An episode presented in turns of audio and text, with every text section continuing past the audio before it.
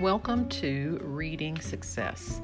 If you are a parent or a teacher, maybe you're both, you have come to the right spot. After years of teaching and certifications and awards, I have come to the realization that many of the tools that are given to us as teachers and as uh, parents are kind of fluff. And so, my goal with this podcast is to share with you tools that I have used that have actually worked um, to take our students from whatever level of reading they are to successful readers. My first episode is Reading Realizations and Support That Works, and that's exactly what you'll find in this podcast. So join me as we explore and discover the ways to really help our students become better readers.